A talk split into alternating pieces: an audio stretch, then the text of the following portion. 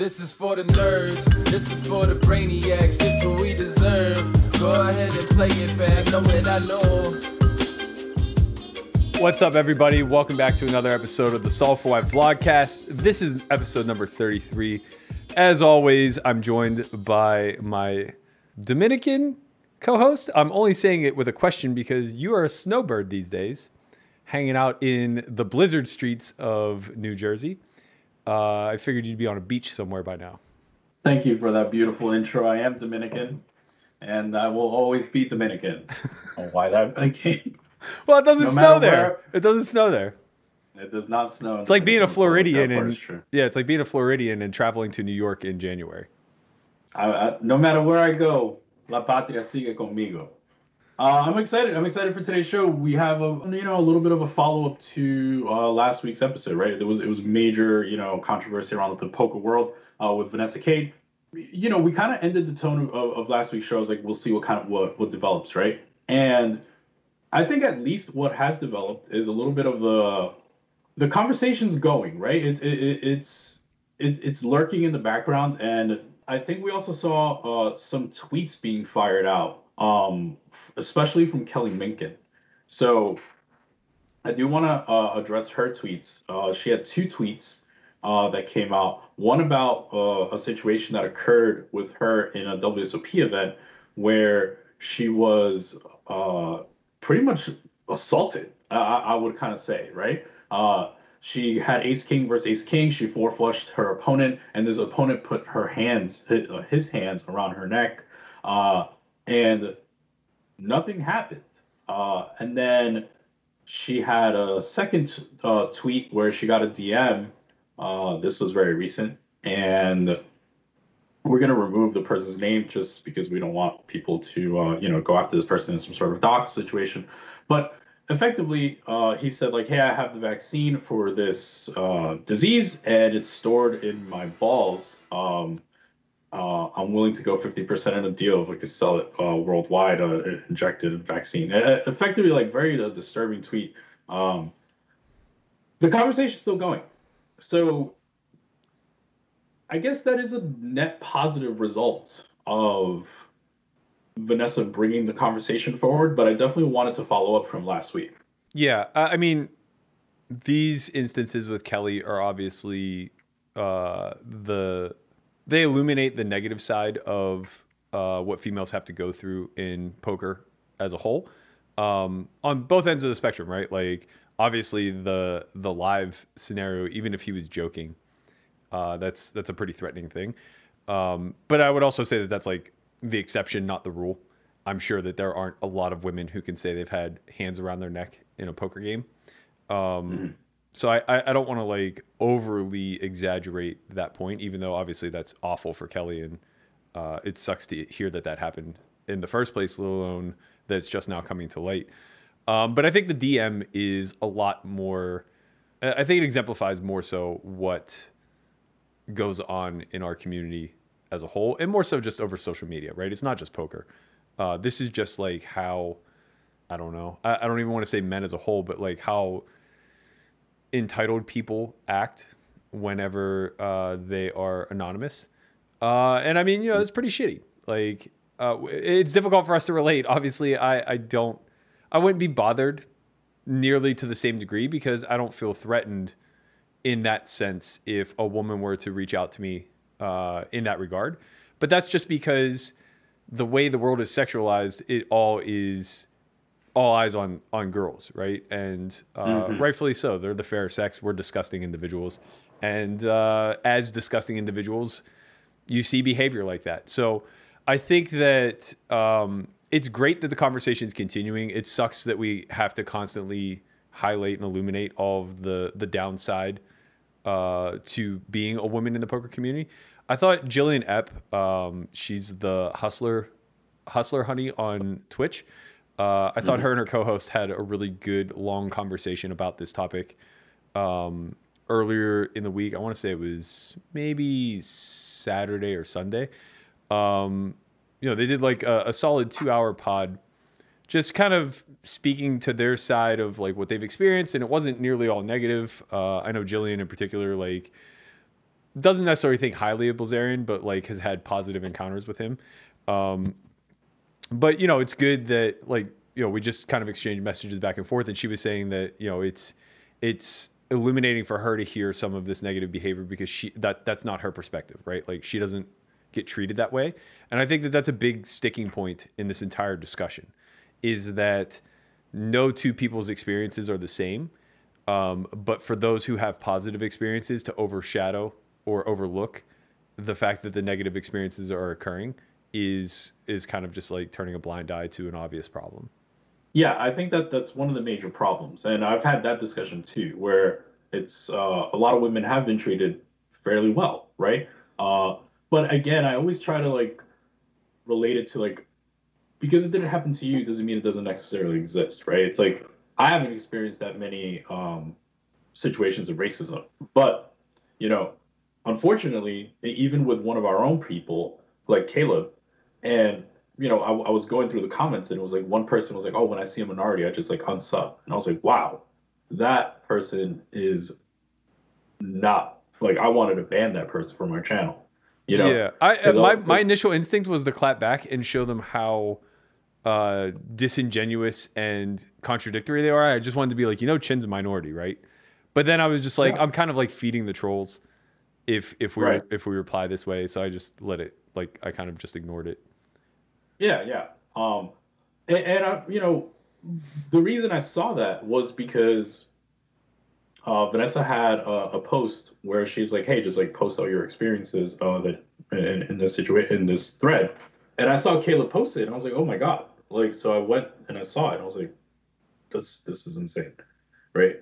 Um, but I guess I am happy to see that the conversation is going. Um, the conversation being around is is a positive event at the end of the day. Like it's it's not like you know faded to the oblivion. Um, of course, it's not going to continue to be front page news, right? Because the news cycle keeps going. Look, a heads but, up match. Right, right, over right, there. Right. Yeah, exactly. It's like, oh, Fedor beat Limitless. Um, did you guys tune in? And there's another one coming out, and all these things. So it's great. I mean, it, it, obviously things are going to keep moving, but it's nice to see that the conversation continued. Speaking of conversation, uh, have you seen this new app, uh, Clubhouse? Yeah, but it's only on iPhone, so I can't use it. That part is true. Uh, the reason I bring up Clubhouse is because uh, the way that they operate is kind of something that you've uh, alluded to previously. So, Clubhouse is an app where you're effectively dropping into a conversation. Uh, of course, you can be there when it starts, but you can also drop in. So how it works currently, at least, is a, it's an invite only, but they're working on um, it being open. So let's say, for example, Oprah is scheduled on Friday, right? And it's like Friday, 4 p.m. Oprah's scheduled to speak with this one person. You would get a notification of, of, of that, and then you come in and it's an audio uh, situation. So imagine like a podcast and a panel, like a live panel put together, right? And that's that's what it is. And let's say, for example, in this um, format, you are an audience member and you have a question. You would raise your hand, and if one of the panelists deem you like worthy, um, you join the panel and now you are able to ask this question. You're not allowed to ask via typing or anything. You have to actually verbalize your question. Um, so the reason I thought about this was because I was like, okay, like I know Berkey has said previously, like doing some sort of uh, poker conference, poker convention type of thing, and I was like, it would be kind of cool to uh, have a poker kind of panel in this kind of way where it, it might actually be you know something that might be interesting. Like if it was if it was something like a you, a Galfond, a Schulman, and all these people on like a panel kind of just talking, it'd be kind of cool. I think even not not sure if it'll be like a strategic thing. It could be, or it could be some something else. Yeah, it's it's an interesting um, it's an interesting app for sure. It's an interesting platform. It strikes me as a I guess, a, a more well organized version of Zoom. um, with, let's say, better bells and whistles, the ability to actually uh, kind of pick and choose who can participate as opposed to Zoom, where it's like once you're on the call, uh, you're you're mostly either going to be able to partic- participate or just not at all. Um, So yeah, it just seems like they kind of built a better mousetrap, uh, which seems really great. I do agree that, especially during the pandemic, that this is a great way to uh, still kind of unify communities and you know organize like public speaking, organize conventions uh, and and things of that like. I think it's hard to start here just because everything has been transitioned to online over the last 12 to 18 months anyway and now Right. it become it kind of becomes old hat like i think there's a big difference between buying a ticket to a seat in the penn and teller theater during the world series to see a what you consider to be a prestigious panel of experts as opposed to um, you know just basically being able to log into an app and eavesdrop over that same panel doing whatever it is they're doing So I'll tell you one of the perks that the celebrities have enjoyed. So once the conversation is over, there is no recording of the conversation. It's just gone. hmm And they have some sort of like algorithm or some way to figure out like if you record it on your phone or in something, like you just get banned, right? Um, so Bow Wow was on was was one of the first celebrities on there, and he was just kind of going on how he was discovered and how there was a lot of misinterpretation that Jermaine Dupri was the one that discovered him, and it was actually Snoop Dogg, and like you know, it, it, it he effectively like laid out everything. So celebrities seem to have a pretty open open uh, way to like speak about things without being like directly on record um, all the time.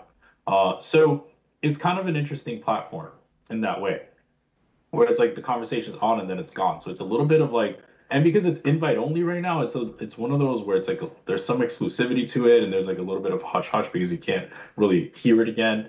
Uh, so that's fine, but I, they're not gonna keep it invite only forever.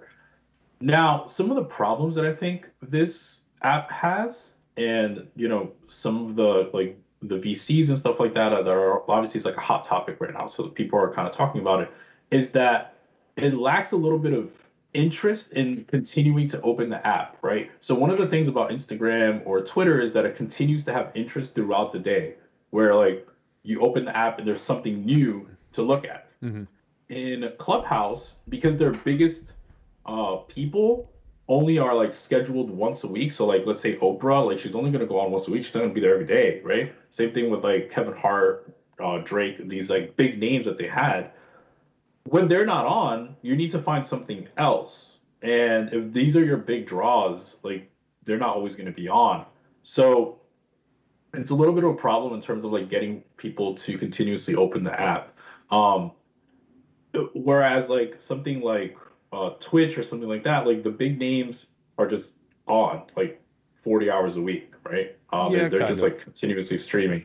Uh, so there's a little bit of problem in terms of of that, but I don't know. It just intrigued me because I, I thought the I felt like having this panel is still kind of nice for poker. Um, not sure if it if it if audio form is the best way, but I thought it was it was something that would intrigue you. Yeah, I mean, I think the big draw for the app is to develop out the way Reddit developed out. Like, you want it to turn into a bunch of sub communities where you don't have to rely on the big name or the big draw in order to get people to click the app, right? So you just want basically Yeah. somebody to be hosting some conversation on some major talking point, and then from there, you just want there to be uh, effectively sub threads where people will host smaller groups and and you know continually on down the line Yeah. um, yeah, it seems like a pretty decent top-down model where you start with these big names that will then create subgroups, which should splinter off from there. Um, it's effectively just that, right? It's it's a it's a different version of a digital forum where instead of long form writing, you have long form conversation. Uh, the only difference being there's no real record of it. So uh, I I would anticipate that that changes. I would anticipate that they uh, shift into a model where the conversations don't disappear. It seems like either there's value or there's not in the conversation. And to me, the implication is by not being allowed to record it or for it to just like disappear into the ether, it kind of implies that it wasn't that important to begin with. Well, they they have the recording, I see. So it's interesting. Like they have the recording, but you're not allowed to. Right. record right. Okay. Yeah, don't- that makes sense. So would- maybe they're planning to do something because they own it. well, they should No, just launch a podcast network off of it. Obviously. Right. Like it's that's a no-brainer. Yeah. So I think that Twitter is very likely to eat their lunch. And the reason I say that is because I've seen the conversations, like these big group conversations, happening on Twitter. hmm So we were kind of speaking about um, Jason, you know, from the All In podcast uh, uh, on, I believe it was last week or so. Uh, but basically, he was banned from Clubhouse Okay. uh, because he was being critical of like some of the things like people were putting up in terms of coaching, etc. So then she he just went on on on Twitter and effectively I didn't even know Twitter had this feature. He just did like a clubhouse on Twitter. He just like had a conversation with someone else and had thousands of people listening to this conversation. Yeah. And then someone's like raised their hand and he just like would allow them to speak. And it's like, oh wait a second, Twitter could do this? Right. And it's like, Twitter should have been doing this. Or Yeah. maybe it's just like a feature that people don't really know. But Well, it's This is a it's difficult though. Yeah, Twitter. but it's difficult. That's not Twitter's business model, right? I'm not saying that they couldn't expand out into that, but it makes it a challenge just the same way that like their business model's not fleets. Instagram was able to compete with Snapchat. I don't I don't think Twitter will. I so I Snapchat's dead. Yeah. Snapchat's not dead, bro. It's a it's a multi-billion dollar company. I, I, I, don't, I don't see a long. I don't see the long path for Snapchat. Um, I- I mean, I was we'll, shocked- We'll. To, I was shocked whenever they turned down the original three billion dollar offer or whatever, but I think they valued it like twenty billion last or ten billion, something along those lines. Um, whatever it was, I know that they, the offer they turned down ended up being smart.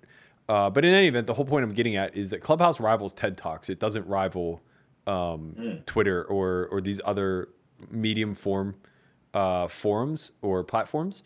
Um, I think that yeah, like this, if they own the recordings and nobody else does, this turns into a rival to Spotify or a rival to uh, TED Talk, uh, the the website, or even maybe a rival to YouTube. Nah, maybe not. More so like Apple Podcast or, or something like that, because Right, effectively, yeah, effectively, like they could just instantly become one of the biggest podcast platforms around uh, because they have all this curated content by elite people that everyone wants to listen to. Hmm. I mean, they would have to pay them a lot, right? Well, I don't know if they own the recordings. No. Yeah, it's interesting. Like, I mean, they could have just have duped them. Paying attention. Gonna have to start paying attention to the terms of the service. Like, Right, that's what I'm saying. Like they could have just duped them. They should have been like, "Oh, you want a big platform? Here, be the first one to come on Clubhouse, but we own the recordings, and we're just not going to put that in big bold letters." Yeah, I mean that would be really bad PR though if at some point they were just like, we're just gonna release all this stuff, Bow Wow and Oprah, and Oprah's gonna be like, uh, no. Yeah. Um, yeah, really interesting stuff in, in, in, in that in that scenario. Uh, so we have a guest today, by the way. Okay. Did you know? Did you know that? I did know that. Uh, I don't know if I snuck it in by you. Um, do you know Derek Walters at all? Uh, not personally, but I know of him. I've probably known his name for ten years or so. Yeah, I I I was excited because he posted a tweet uh this week, uh, and he was like, "Hey, like I'm down a little bit, uh, backing people, and uh, ask me anything," type of thing. Mhm. And I was like, "Oh, well, maybe I'll ask you anything on our podcast because Sure. I'm interested, right?" Um, and the reason I even asked him is because I think that like all this all the backing conversations have been done by by you pretty much on this podcast, right? But like through the lens of mostly being uh the backee, right? When you were like uh backed for these like super high roller cash games and, and stuff like that. Uh, but never through the eyes of the backer, right? Like neither of us are really like in the backing business. Sure. Uh, we, we you know we might back a horse here and there, something like that, but not something where it was a backing business. And honestly, our audience like they love this conversation, right? They, uh, I, why do you think that even is? Like they love talking about backing. I think the business side of poker is very um, kept quiet. Uh, it's something that's like kind of swept under the rug. We all know that people are doing business, but we just like never really know what those deals are. Uh, And I also think that like, you know, for people on the come up, they want to know how the hell to get financed. And I think a lot of people by default understand that getting backed is a reasonable path, but nobody really knows what those terms and conditions are. Nobody really knows uh, at what inflection point it no longer becomes the most profitable path. Uh, a lot of people just say like, I don't have enough liquidity to play what I want to play, so I'm going to find a backer who will give me the liquidity, and then they leave it at that, not really considering the risk reward benefits. All right, so we have Derek Walters here. Welcome to the show, man. I was uh, I was pretty excited when I got to uh, message you, and I was like, hey, like, do you want to come on the show? You're like, tell me about your podcast, and I was like, okay, well, we talk about everything. So you were like, okay, I think I fit in, and then I went through your website, and I was like, oh man, there's a lot to talk about. So I know you from poker, just like the longevity, like every not every summer, but often in the summer you you tend to buy action, and, and I and I see you in, in in the in the mix. I try to like sneak in a couple buys before you get in, uh, but but tell people a little bit about like your poker history. Yeah, I've been playing poker professionally since before Black Friday, a couple years before that. Um, was doing that full time for a few years. Uh, then I started buying action in people, like just percentages of live tournaments, like you mentioned. I did a bunch of that on two plus two. Um, they used to have a marketplace on those forums, um, and just buying from my friends. Um, and so yeah, I did that for a few years. Uh, had some success with that, and then that's when I got into like full time backing, like makeup deals, mm-hmm. which you know felt like a pretty logical progression to me. I had like built up some money and um, was was like, okay, what's the next thing? What are we going to put it into? So then I started backing people full time. That was around 2014, and ever since then, I've I've kind of been like part time playing poker myself, and then the other part time like really working with these players I back. So this is like one of the more interesting topics for every for our entire audience. Like like having someone that is in the backing scene. Uh, so when I went through your website and stuff like that, like there was a couple things that I was like, wow, I really just want to ask him this and just like and just listen, right? So you said there was three types of backing deals, and it was like harmony, rent seeking, and free rolling.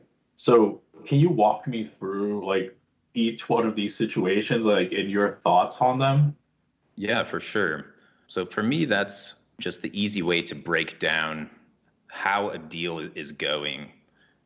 Ideally, you have a harmonious agreement between the backer and the player, which is, you know, the backer has invested a bankroll with that player, maybe ten thousand, twenty thousand dollars, or maybe even even more, and ideally they're providing some value to that player from coaching them, mentoring them, just adding value as well as adding the bankroll.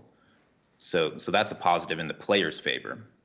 Um, but then, in order for it to be harmonious, like the backer needs to be getting paid back for that. They need to be getting a return on their investment.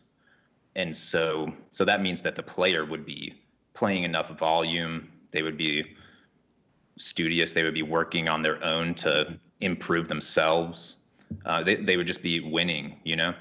Yeah. So that's what every backer is shooting for when they start out a deal. But um, I mean, through my experience, it's it takes a lot of work to to actually arrive at, at that at that balance. And so then, yeah, I have the other two types of deals, which I call rent seeking and free rolling. So yeah. rent seeking would be that's where the backer is profiting off of the player, but they're just not adding value for them. That would look like maybe a, a live poker player at my local casino that plays three five no limit, like a solid winner that's maybe making fifty thousand or a hundred thousand dollars a year, and right. and you know I would just be providing them with a bankroll. Maybe I wouldn't be coaching them or talking to them often, mentoring them.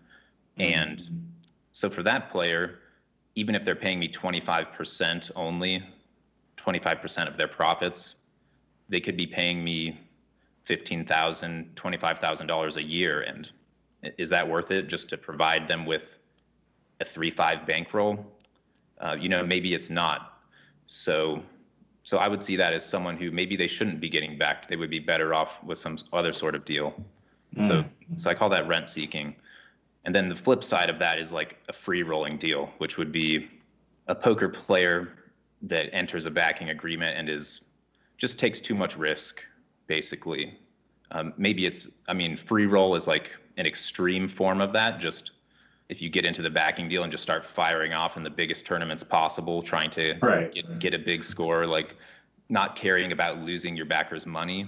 Um, that's an extreme example of it, but but you see everything in between. You see like Yeah. little shades of gray of that. So one of the little pieces that I saw while I was reading was your decision to let's say you have a player that's like playing uh 2-5, right?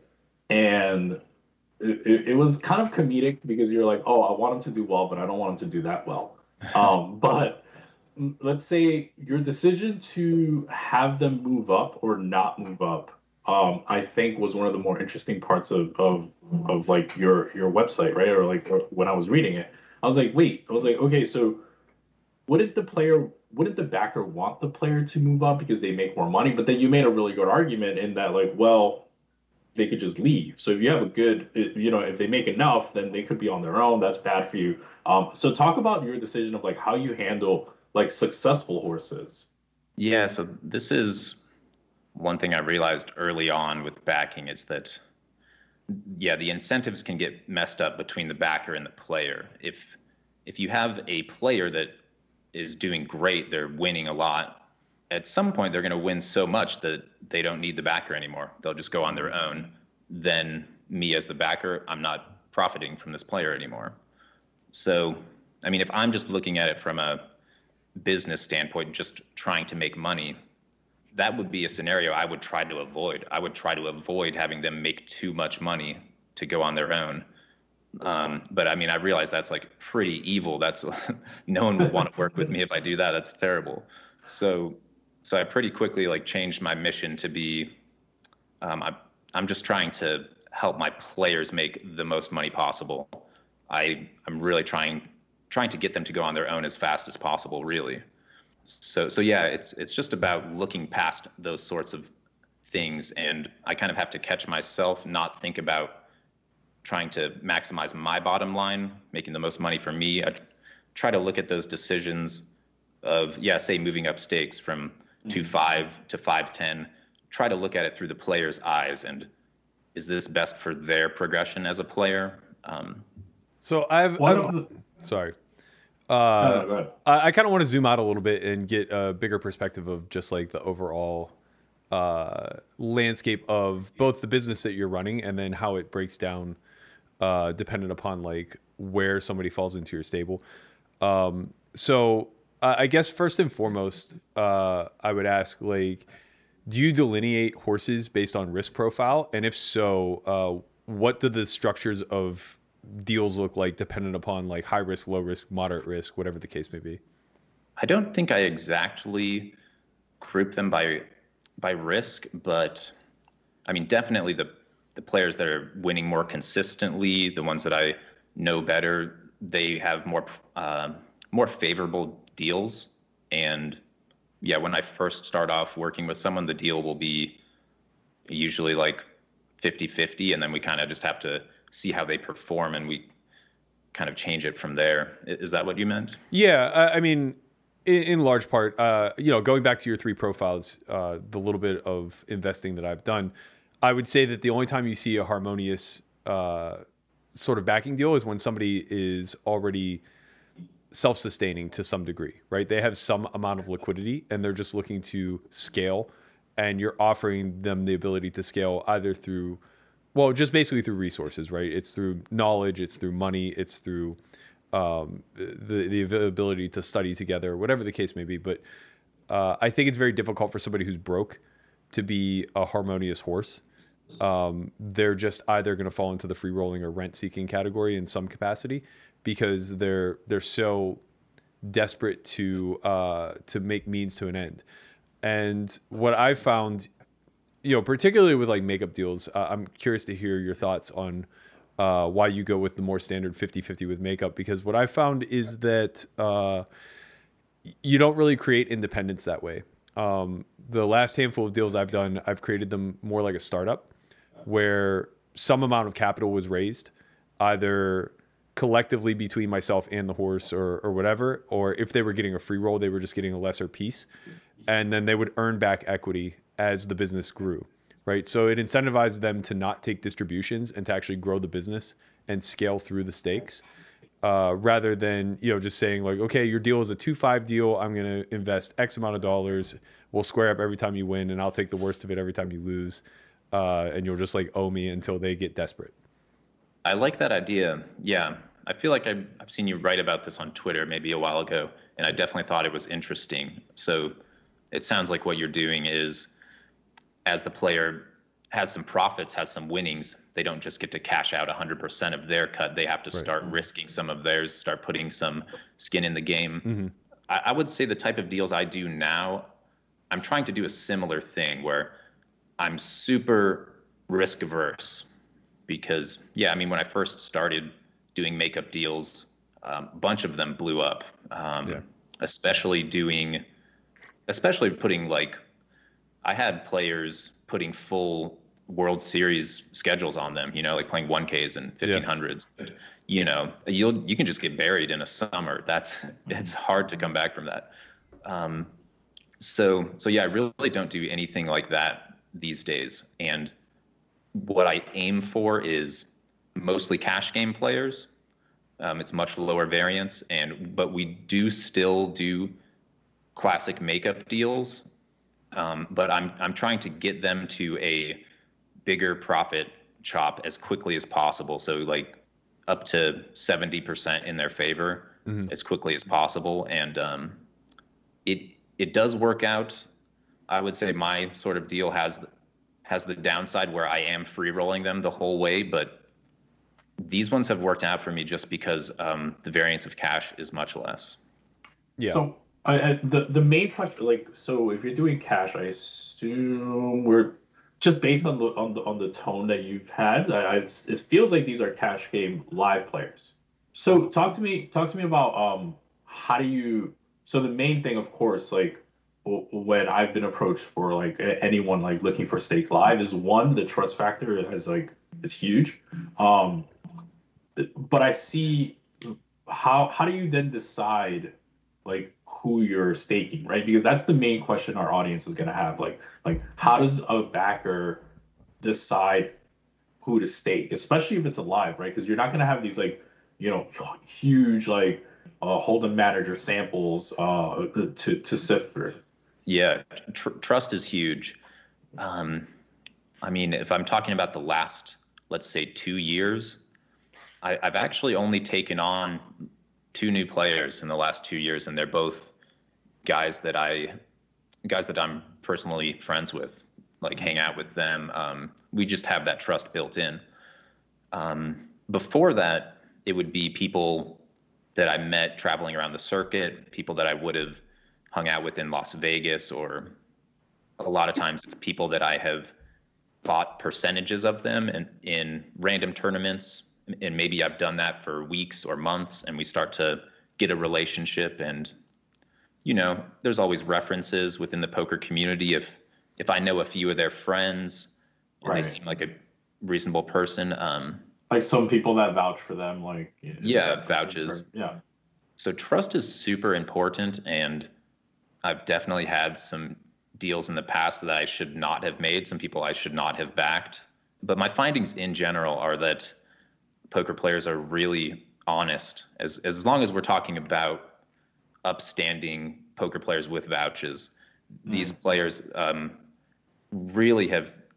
I have not had experiences with them scamming me or doing stuff under the table. Um, I've found that as long as these people are able to put money in their own pocket, like they're not gonna do anything bad to the stake.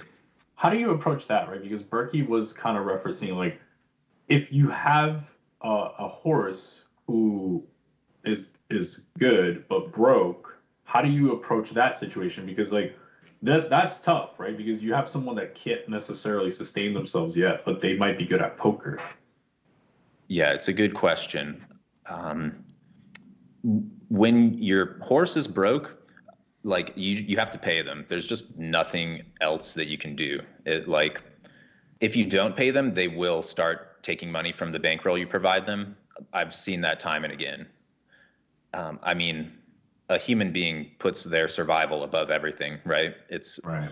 it just makes sense. So ideally, it would be very hard to to start off a deal with someone if they started being broke because it would just be very unattractive from the backer's perspective.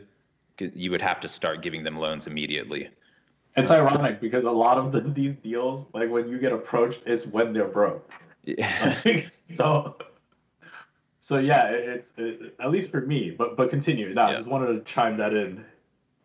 No, for sure. It's it's I feel for those guys because they're in a very tough spot. It and and I've done deals with people before where they're close to being broke, but again, it's like only guys that I really trust, where I have a pre-existing relationship.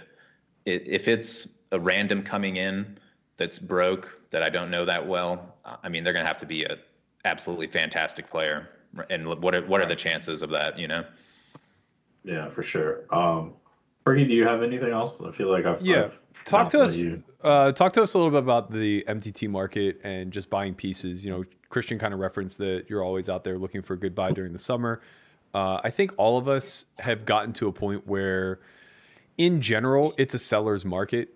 Um, you know, nobody's very good at estimating uh, true ROIs, especially in the live realm. Where, honest to God, like there are some days where I'm just like nobody's beating 1.1, and then there are other days where it's just like I could see having a thousand percent ROI in these types of fields.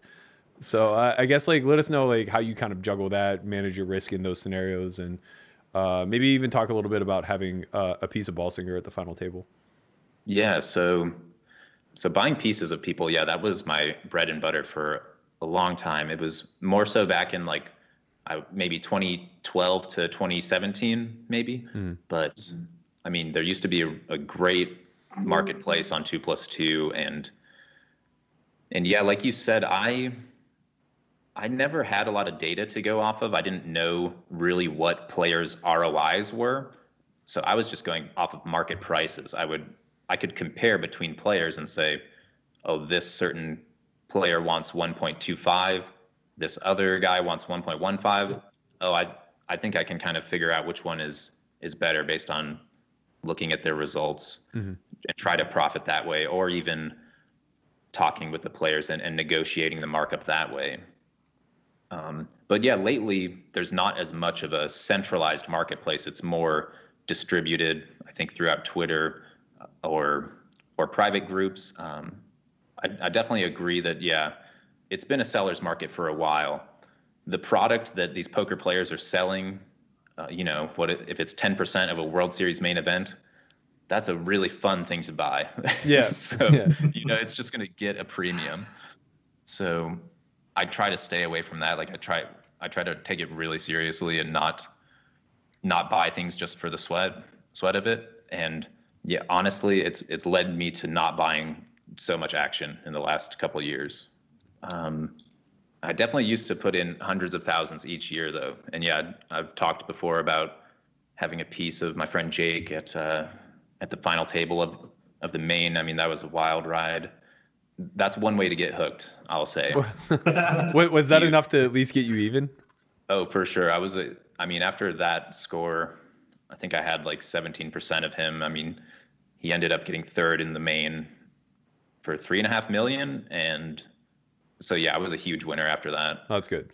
Yeah. Uh, I, I honestly think that you're kind of uh, an anomaly when it comes to this space, just in that, like, you know, there isn't enough data to be concrete about like where the winners and losers are are being separated. And aside from like you Bax and pads, I assume made money, but he's he's written so much about the downside of backing that uh, whatever money he made, it sounds like it was so stressful that it almost wasn't worth it to him.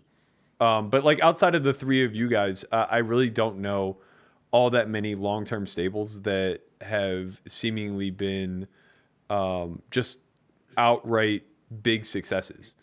It's a really tough business. Um, I love Pads' as writing, Patrick Leonard. Um, I, they were definitely crushing for a while.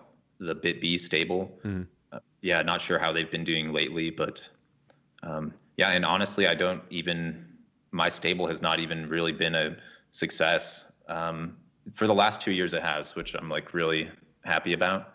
I feel like I kind of finally figured it out. It, I mean, yeah, this is why I write about backing. It's a lot of, it's just an attractive thing for poker players to get into a poker player that has success, but the skill set that is going to make you a winning poker player, like that's not going to make you a good backer. Yeah. Talk about that though. I I think that's probably one of the more interesting things, right? Like, like what are the skill sets that you think that you need to have a, a, a, a like a successful stable, and then moreover, like what made you do this? Like, were you always like staking cash game, or did you like see that as like the softer market and move into that? I've I've always backed people for tournaments and cash, but I mean, most of my my playing in in poker has been tournaments, so that's kind of I was more drawn to tournament players because those were more of my friends and stuff. But yeah, as far as I mean, getting into backing just kind of as a clueless poker player, it's yeah, it's like the the classic situation where the the great salesman in a business like gets promoted to a manager and it's like oh wow these sales skills they just don't they don't make you a great manager. And Hmm. so yeah when i i mean that was definitely my story in the early years of backing. Like i i kind of assumed that all the players i backed could manage themselves because i mean that's what i did as a poker player i could always manage myself so i was like okay i'll just give these guys money and like watch them go it's that's just not how it is um, the the players that that seek out backing deals, you know, they're seeking out a backer for a reason. They they need the guidance for sure. And so, yeah, I just wasn't equipped to do that early on. I I kind of had to learn learn how to be like strict with people, how to communicate better, like set real boundaries You become a parent overnight. it's it's funny that you say that. It's yeah, I feel like this is like the I feel ready to be a parent now Yeah. and I was not before. Yeah, totally understand. Like a lot of the responsibility gets shifted onto you because it's your money. So like you are the one who's most responsible in a fiduciary sense. And it's really hard to transpose that onto people who are, you know, like you said, kind of seeking a, a means to an end. It is. I yeah, I think poker players are inherently hard to manage as well, you know? It's like we've all just been our own bosses. We like going to sleep whenever we want, waking up. We like doing whatever the heck we want in general. Yeah. Hard to manage those people. What does uh we'll get you out of here on this one, but what what does the the near f- future look like for you? Um are you going to double down on the backing business? Are you going to play more poker? Are you going to move laterally into another market? Uh I, I guess like, you know, where's your career path headed from here? Derek is deep in the Bitcoin game. I'm I was last cycle was deep in the Bitcoin game. I've been more of a passive holder this cycle, which has been been good for me, I think. Yeah. But I I am actually looking to to yeah go laterally. Um, I mean, I've been really focusing on my stable for the last couple years and like really happy how it's been going.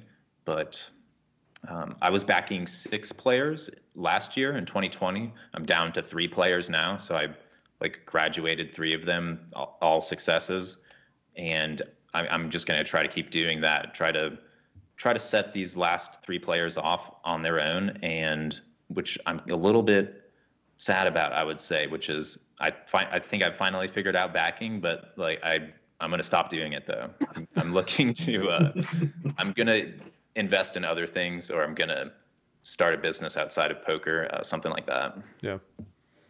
Yeah, I mean, I think it makes a ton of sense. the The risk is very high. The reward is moderate, and uh, you know, in in these times where asset classes are just through the roof, it feels almost irresponsible to just have a bunch of liquidity out on the streets. Uh, you know, grinding it out in in small to moderate stakes whenever that could just be the uh, the next startup token or uh, you know some sort of lateral business that's taking advantage of all of this new technology that's skyrocketing. I personally think Derek should just get a manager to manage his stable, and he should move on to whatever he wants. Well, it's tough. If his stable's only successful due to like his guidance and mentorship, then you can't really transpose that onto somebody else. Yeah, that's definitely fair.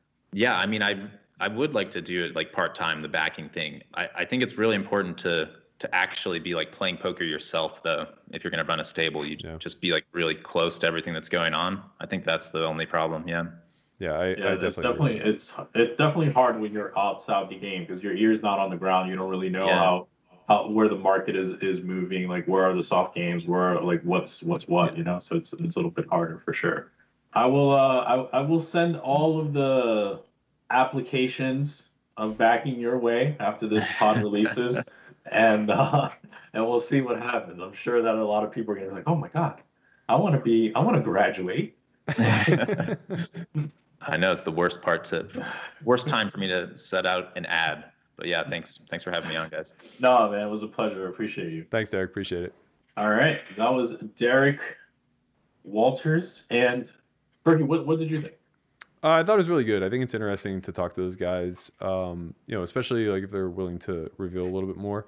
I think it would be nice to talk to Johnny Bax at some point. We could uh, discuss his denial of my application in 2006, Hmm. uh, maybe 2007, something like that. But yeah, I, I mean, I think that the the thing that people don't understand is that the backing streets are really difficult.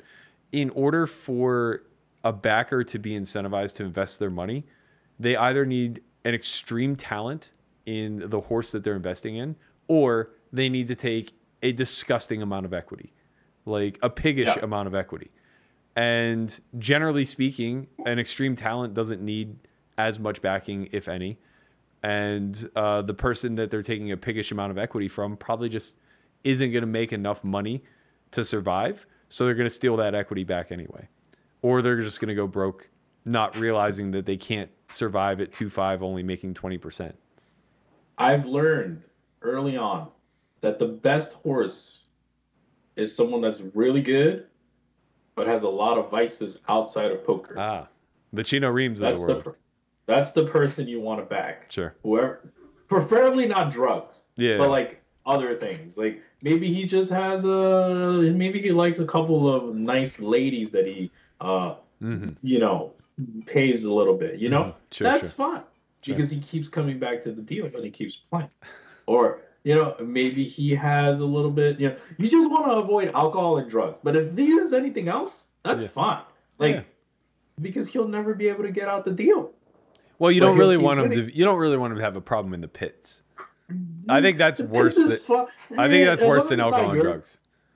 Okay. I think they're I less likely to steal for alcohol and drugs than they would be for the pit. They, they can just afford alcohol and drugs, but like you know, they lose 10k playing 1020. Suddenly, that your 100k bankroll is sitting on red, and it's like, what kind of fucking idiot would bet red? Obviously, it's coming up black. You know, Yeah. that's it. I thought I, I thought you know like some of the things that I was reading about Derek it was it is interesting when your when your horse wants to move up because you're taking on more risk and your the incentive for you is not really there.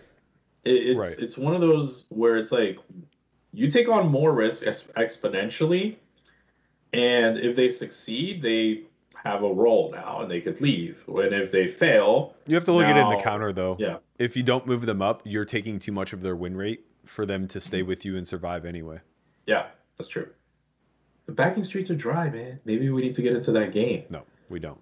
We definitely, definitely do not.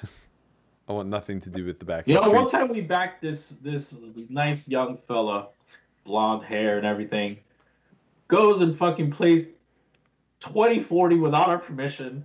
Mhm. Dusts it. That was probably the last day I was said I was gonna back anyone anymore. I was like, this fucking kid, 40, 80, like, I'm like what? I, I don't even know who you're referencing. It could be like one Nice. of many people. See, we're bad backers. No, because they've all been profitable. Yeah, but they keep doing this. yeah, well, you said you want people with vices. That's fair. That's fair. But yeah, I mean, it is what it is. Um, yeah, I thought that was I thought that was a great talk. Uh, It's always interesting, and I think that our audience really enjoys like seeing it from the business side. Like, what is a backer? I, I definitely wish I would he would have expanded on like what are the what are the things he looks for, right? Because I think that's really what what I mean, ideally, like you just want a really good goldfish to just land on your lap. Yeah. It's like great at poker and like, you know, Yeah. Just like a land and lands on you. Like that happened to us. Yeah. We got lucky. Well, we'll see. He has a big match coming up. Might fucking lose a million. All right, so you finished your fitness challenge. It was kind of like a life slash fitness challenge, right? It was me Uh, supporting other people who were doing challenges. But yeah, we got in the mix. Do you feel better I feel a lot better, obviously. How much body fat do you think I lost? In 75 days? Yeah. Probably like a point and a half. Zero. It's re- zero. Zero. Did you lose weight? Yeah. No, I didn't lose a single ounce. No, no, you just said that. Sorry. Yeah. That's weird. I mean, you look, your body composition looks different. Yeah, my body composition is obviously very different. Uh, to be fair, the last time I got measured on the DEXA wasn't 75 days ago. It was a year ago. So there's a chance that I. Oh, so there's, yeah, yeah. th- but it seems relatively unlikely because a year ago I was hurt, so I wasn't working out. Um, so the last time I got measured, I was actually injured. Uh, I sent Andre like uh, a picture that I took from the last time I got measured too, um, and it's it's comparable body composition and comparable weight. I think I was 196, 196 and a half the last time I, I got a DEXA. So yeah, uh, essentially, I lost a bunch of fat from my midsection, but the scan was reading that I also lost lean muscle mass from like my legs and uh, my back. So I don't know. I don't know. We'll see.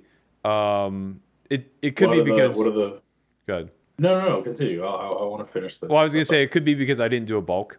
Uh, so rather than spending ten weeks really trying to pack on muscle, I kind of like skipped over that phase and jumped into a I don't know if you want to call it a mini cut or it was basically just like I, I skipped over power work into strength training. Um, and my aim wasn't necessarily to build more muscle, it was to lose fat. So I was doing a fair amount of cardio and things of that nature, uh, which in turn, you're just going to lose a little bit of lean muscle mass along the way. But it looks like you lost some visceral fat, though, right? My Like, visceral fat's been zero always. I guess like uh, trunk trunk fat.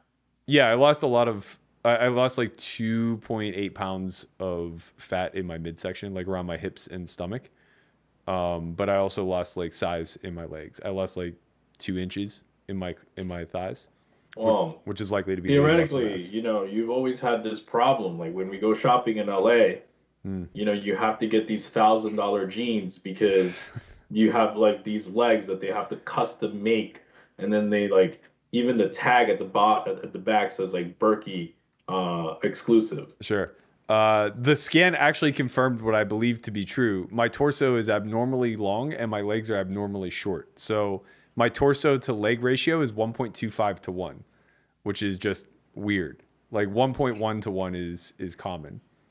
And Should have been a bull rider. usually I think it's the inverse. I think legs are longer I than think torso. I think you're you're you're built to be a bull rider. why makes sense? Why a bull rider? Because it, because you don't want to be too long when you're a bull rider. You ju- you want to be strong so you can hold on. I'm 6 foot either way. It's it's just the proportion. Yeah, but the composition of the six foot. Is I feel like legs are pretty important for riding bulls. You don't want to be too tall. I'm six foot either way. Don't, don't you think if I had a normal leg length of like 32 inches or 34 inches instead of uh, 31, that that would be better? I think the 31 is better. We can ask. know. You know what? We can ask. Uh, we can ask Lee Watkinson. He's mean. He's not me. He's kind of like a. First time I met him was in Reno. I didn't. I didn't really get the vibe that he's like, yeah, let's talk about things today. Nah, he's he's there. He's a killer. He's there to take your money or attempt to. I just, I just folded a lot when he was in. I thought he was tech. Anyway. It's true. Um. Okay. So what what do- what do you like? What do you have planned? You gonna start another one? I don't know. I mean, this wasn't really much of an inconvenience to my day to day. I added reading 10 pages and taking progress pics that were annoying. Like, I don't want to take progress pics every day. Um, I'm probably going to go into a harder cut and see what happens. Uh, if I continue to lose lean muscle mass, then um, I might do like an intermediate bulk, but I don't think that that's going to be a problem, especially with summer. Are you coming up. going for the like elusive ten percent?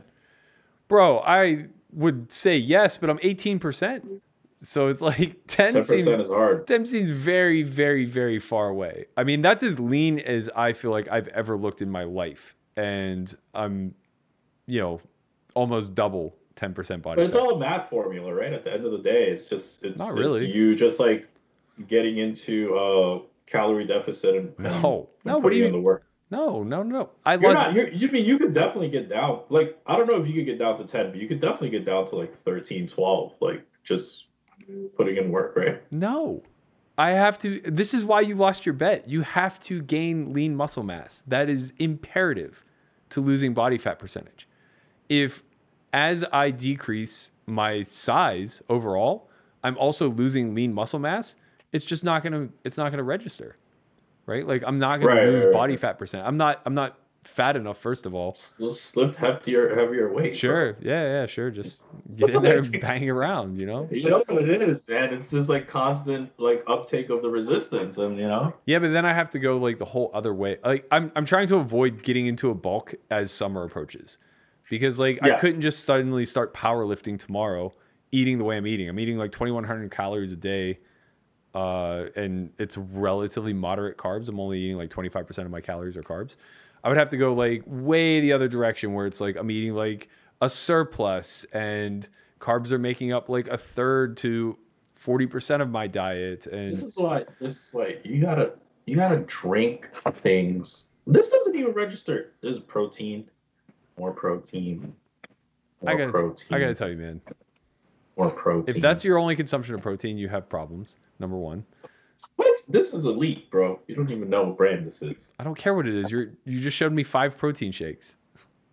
You think that's my only consumption of protein? I don't know, Bro, but if you're drinking that- five protein shakes just- a day, that's an awful lot. Nah, they're not a day. They're just they're just laying around. I see, I see. Um, but no, of course you gotta you gotta have your your macro splits, man. It's all good. I think I think you're gonna do it, man. I think you're gonna get down to like 13, 14. I Yeah, can see it. I would like to. It's it's going to be a more challenging process than I thought, but I don't care because like aesthetically speaking, I'm happy and I feel good. I have a lot of energy. So if this is 18, I can live with that. But what's the goal? Like, tell, speak it to the world, like manifest it. What kind of fucking guru are you? Uh, I, Just don't- saying. I, I don't I don't have a goal. Like yeah, I would I would like to shoot for 10. The Because- goal is the process. because I think it's attainable, but it also doesn't matter to me. Like it's just a number on a paper. What matters way more is like, you know, there was a clear body composition change over 75 days. That's encouraging. People look differently too. Like, not everybody. Like, you could be someone that like at twelve percent looks like someone that's at eight percent. You know, it really, it will all really depend on like your own body, right? Like, it, it, it, you're gonna have to just get down to that number and then see how you look, right? And then be happy or, or whatever. Yeah. Um, talking about the 75 hard, I saw a clip of Caleb in a freaking tub of ice, Yeah, he got got. and he also completed the 75 hard, but not before this. Well, he's Also- he sort of completed. He's in ice for a reason. Yes, yes. So talk to me about this ice thing, and then also, um, he launched a, a vlog, and it's on our channel. So let's talk a little bit about the people. Like, what should they be expecting from Caleb in these vlogs? Um, I've watched the first two. I am a fan. I, I it's he also got you know a little bit of uh, picked up a little bit of notoriety on Poker News. Um, he's definitely suffering here. Um, and he lost like 20 pounds, man. Yeah. through- through First of all, first of all, that's a soft ass ice bath. Let me tell you. it was actually a very soft ice bath. Take Like, ice even bath, you're like neck high. He's not Um, even in. He's not even in. I mean, I'm not talking shit. I wouldn't want to do it. I'm just saying. He didn't want to do I'm it either. He's not even. He didn't want to do it either. It was like day 63 and he forgot to post a progress pick. So like technically he lost. Uh, but I was free rolling him and I gave him uh, an op- opportunity to uh, redeem himself. I said, you can either pay a $250 penalty from the free roll or you can take a three minute ice bath. And he said, I think I'm just going to be done. It's not worth it to continue. I said, it's not worth it to make it 12 more days for a thousand dollars. And he said, no, absolutely not. Uh, and then, you know, we're in a group chat with all the people that like I free rolled and bet against and everything, and they're pretty supportive of one another. They all gave him enough shit where he finally decided, like, okay, I'm going to take the ice bath uh, and and press on. And yeah, like he had sick results. Uh, it's kind of crazy. He wrote a small blog about his, um, you know, process throughout the 75 days and like the response to everything, and he was fucking miserable. Like couldn't wait to eat McDonald's yeah. afterwards. Couldn't wait to go to uh, Waffle House and stuff like that, which is mind blowing to me when you lose that signi- like when you have that significant of a change. It's crazy to me to go back to the destructive behavior. But I think his blog does a pretty good job of outlining like why it is that he uh, enjoys that aspect, I guess, um, and largely just stems from having like grown up in a very controlled environment, right? Like between the way he grew up in in his household into the military, it's like he always had somebody telling him what to do, and he was always accountable to somebody else. Yeah. So like this is kind of his way of uh, getting to do whatever the fuck he wants, but it's destructive, you know. So like, uh, hopefully some of these changes stick with him, and we see in upcoming vlogs a little bit more of the the positive side of what the 75 hard challenge did for him. I like the vlogs. Uh, I I'm a fan of like. It's just fun because he's playing some of these hands in Texas. He has like his own little saying now, like you know, like scoop, you know, like which is like it's cool because it's an identify. Like you can identify like this is his thing, right? Yeah. Um, so I, I am excited for it. Um, I want to see what happens. I mean, it, I, I yeah, he's doing I'm all the curious. editing himself. He's he's doing a good job of putting together storylines alongside a lot of hands. Uh, you know, the vlogger streets, man, they're they're live and they're ripe for Caleb to to get in there, dip his toes in, and, and see what happens. Watch out, Andrew. I mean, Caleb's coming. So today is the last episode of high stakes poker uh, for this season. So they're I, I believe they're just done, right? Like this is the the last one of this batch. Yep. What do we think about their their first season back? What do we think that is it did it live up to the hype? You know, we did see Ivy, we did see Durr, um, we saw Rick Salomon, we saw some big highlights with, you know, Salomon and Durr and Lynn and all these people. What do you think? Uh, I, I mean, I'm a big fan of the show. Obviously, uh, I think it was nice to have Gabe back calling the action. It, it's almost like a relief to have somebody in the booth not trying to talk strategy. In, yeah. in some regard, uh, he literally just keeps it moving, which I think is pretty great. Um, but he does he does say some funny things. He's like, but he didn't raise.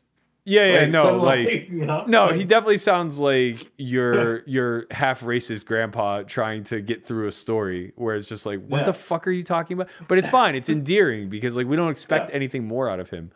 Um, I I think that like I'm the only person who likes the graphics, but I agree with everybody that it's insane to me these graphics don't have fucking positions on them. Just maddening. Like to sit and watch a hand where there's no description of the positions is like absolutely bonkers.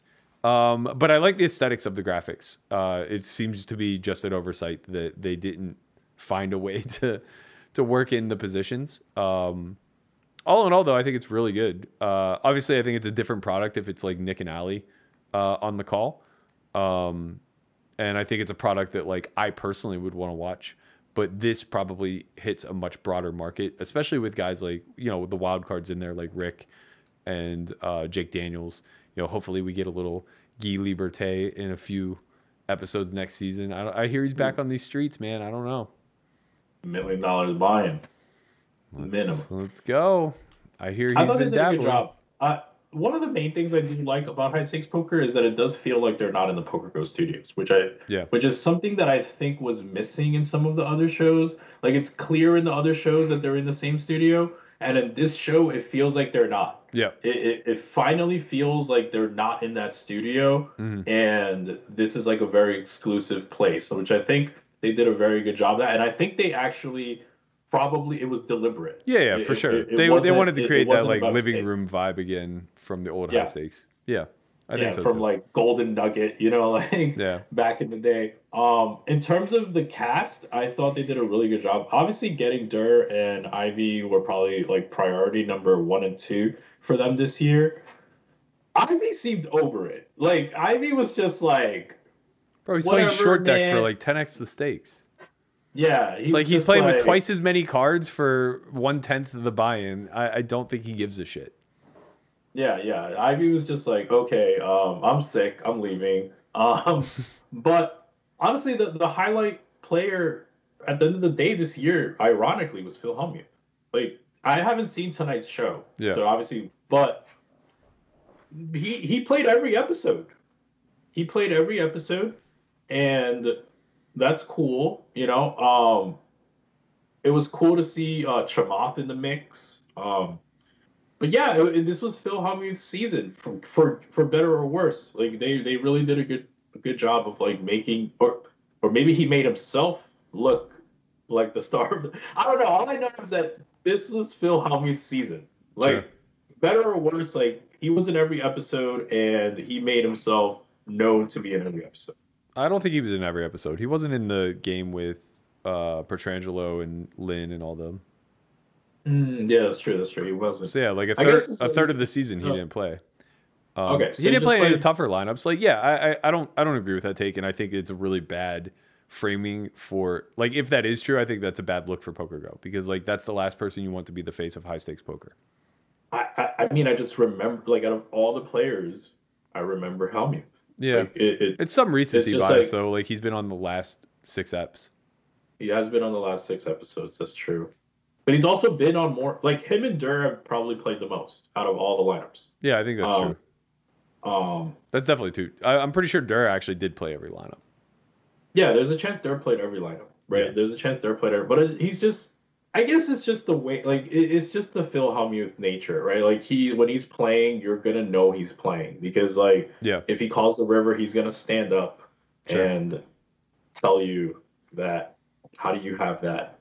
And this is why I win 23 out of 25, and I have all the bracelets and and uh, et cetera, et cetera. yeah. Okay, but last thing before we close out, because it is the last. I, I assume they're gonna close out both Poker After Dark and High Stakes at the same time because the, they they started similar as similar time. So I don't think so. do you There's- think they're just gonna keep it going? There's a lot more. Poker After Dark coming for sure. There's still a season that myself, Jeremiah, and Schulman played on that hasn't been released. That's going to be two or three episodes.